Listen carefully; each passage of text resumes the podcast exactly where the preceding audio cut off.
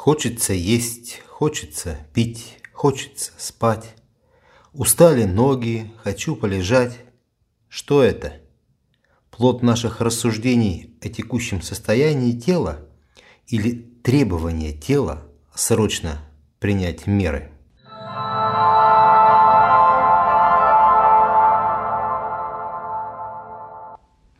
Вы на канале Или-Или и с вами его ведущий Игорь Ра. Как часто вы обдумываете сознательно, что пора бы перекусить, потому что телу нужно столько граммов углеводов, столько жиров, столько магния? Или как часто вы думаете и оцениваете, что тело сейчас получило физическую нагрузку, и мышцы переполнились молочной кислотой, и для этого нужно выполнить ряд процедур по разгрузке и восстановлению мышц. Да, мы просто едим и просто падаем полежать от бессилия. Почему так происходит? Почему мы не обдумываем те действия, которые совершаем постоянно и регулярно? Давайте разбираться с самого начала.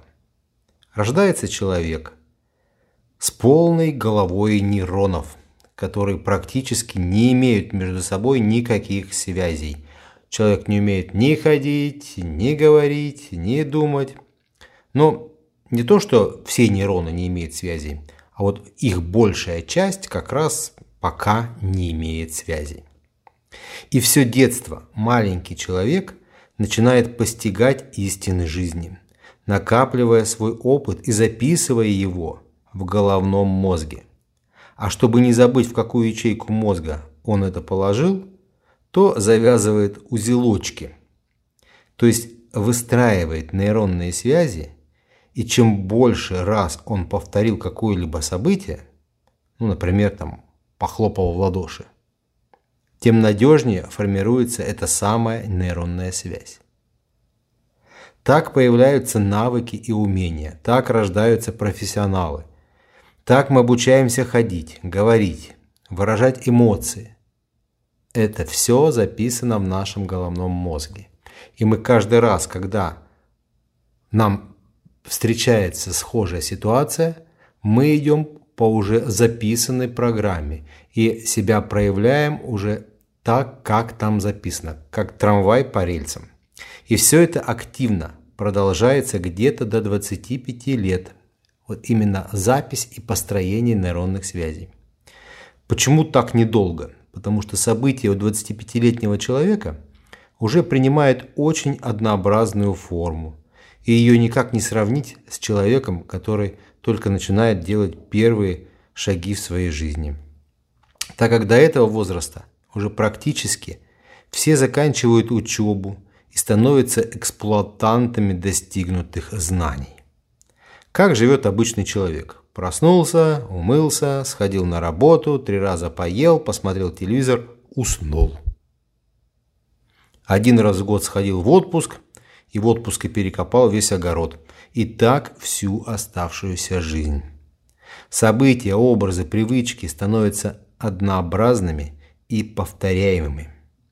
Все стрессы к этому возрасту в основном уже случились, и в головном мозге выработались необходимые нейронные связи, для выхода из таких стрессов. Профессия тоже уже не напрягает, потому что в головном мозге записались все действия от выполнения своей профессии. Когда случается похожая ситуация, новых нейронных связей строить не нужно, потому что уже есть готовое решение, и человек его применяет автоматически. К 25 годам мы начинаем различать состояния, в которых нам хорошо, а в которых нет. Мы подбираем для себя пищевой рацион, от которого нашему телу комфортно, друзей и знакомых, с кем можно общаться и находиться в комфортной зоне, и масса другого окружения, которое нам комфортно. А что такое комфортно? Это значит, что наш мозг вырабатывает эндорфины, гормоны счастья, мы не чувствуем в этот момент тревоги и опасности, и вроде как ну, все спокойно и хорошо. Эндорфины питательные вещества, вода, воздух. Это все факторы, которые в нашем теле стабильны и однообразны в течение многих лет, что происходит в таком случае с нашими клетками. А это и есть эволюция. Когда воды стало мало, вспоминайте Дарвина, у рыбы выросли ноги, и она стала ящерицей, а потом еще и полетела, когда на ногах стало тяжело передвигаться для сбора пищи и так далее. На самом деле анализ народов, живущих в разных климатических и культурных условиях, очень сильно влияет на работу внутренних органов и систем организма. То есть все тело подстраивается под внешнюю среду. Человек начинает входить в хроническое эмоциональное состояние. То есть от внешней среды, принимая ее как безысходность, но безысходность – это когда ты понимаешь, что начальник будет всегда дурак, а тебе нужно зарабатывать деньги, чтобы выжить, и ты принимаешь это как и адаптируешься ну, всеми своими клетками всего своего тела. На нужное количество стрессов необходимо выработать нужное количество гормонов. Это мозг понимает, и он это делает. Потребить нужное количество микроэлементов и глюкозы и так далее. То есть все уже запрограммировано запрограммировано многократным повторением и вашим личным опытом. Однообразная жизнь порождает хроническое эмоциональное состояние со стабильным внутренним фоном питательных веществ, нервных импульсов и гормонов. Все однообразно. При длительном нахождении в таком состоянии клетки привыкают. Вот вы же можете привыкнуть к чему-нибудь приятному, и также привыкают клетки. Это похоже на вредную привычку курильщика, там, сладкоежки. Попробуйте заставить курильщика бросить курить. Он не сможет, потому что уже вся внутренняя среда пропиталась веществами, утилизаторами токсических веществ. Он привыкает не к токсическим веществам, вдыхаемым в легкие, а именно к гормональному фону и концентрации чистильщиков этих токсинов – Организм будет бороться до последнего, чтобы эта зараза не попала в кровь. И когда курильщик не покурил или сладкоежка не съел свою порцию сладенького, то не выработались нужные гормоны.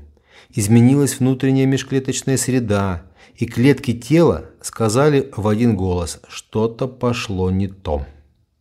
И не просто сказали, что произошло что-то не то, а еще и потребовали восстановить ту среду, которой они привыкли, и начинают в мозг посылать запросы на выработку необходимых веществ для восстановления привычной среды. А у мозга есть готовое решение. Нейронные связи уже выстроились. Чего тут думать? Иди и ешь сладенького или покури, и все будет. И гормоны тебе будут счастье, и тебе не микроэлементы, все тебе будет.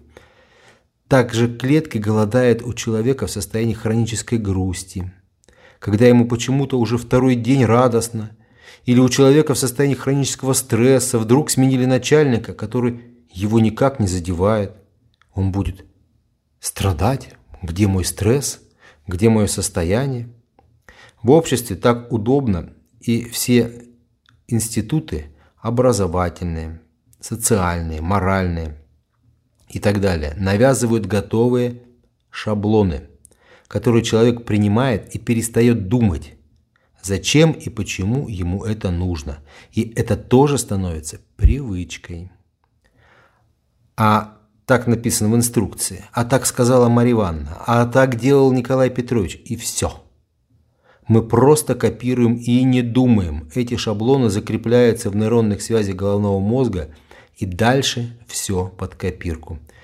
Тело формирует заявку для мозга, а мозг исполняет эту заявку. Чтобы изменять существующее положение и стать хозяином своего тела, нужно научиться быть наблюдателем и свои подсознательные шаблоны перевести в раздел осознанности. Работа несложная, но требующая перестройки мышления и наработки нескольких новых навыков. Но эти навыки позволяют запустить остановившийся в 25 лет процесс развития мозга и дать ему новую пищу. А это продление молодости и обретение управления над собственным телом.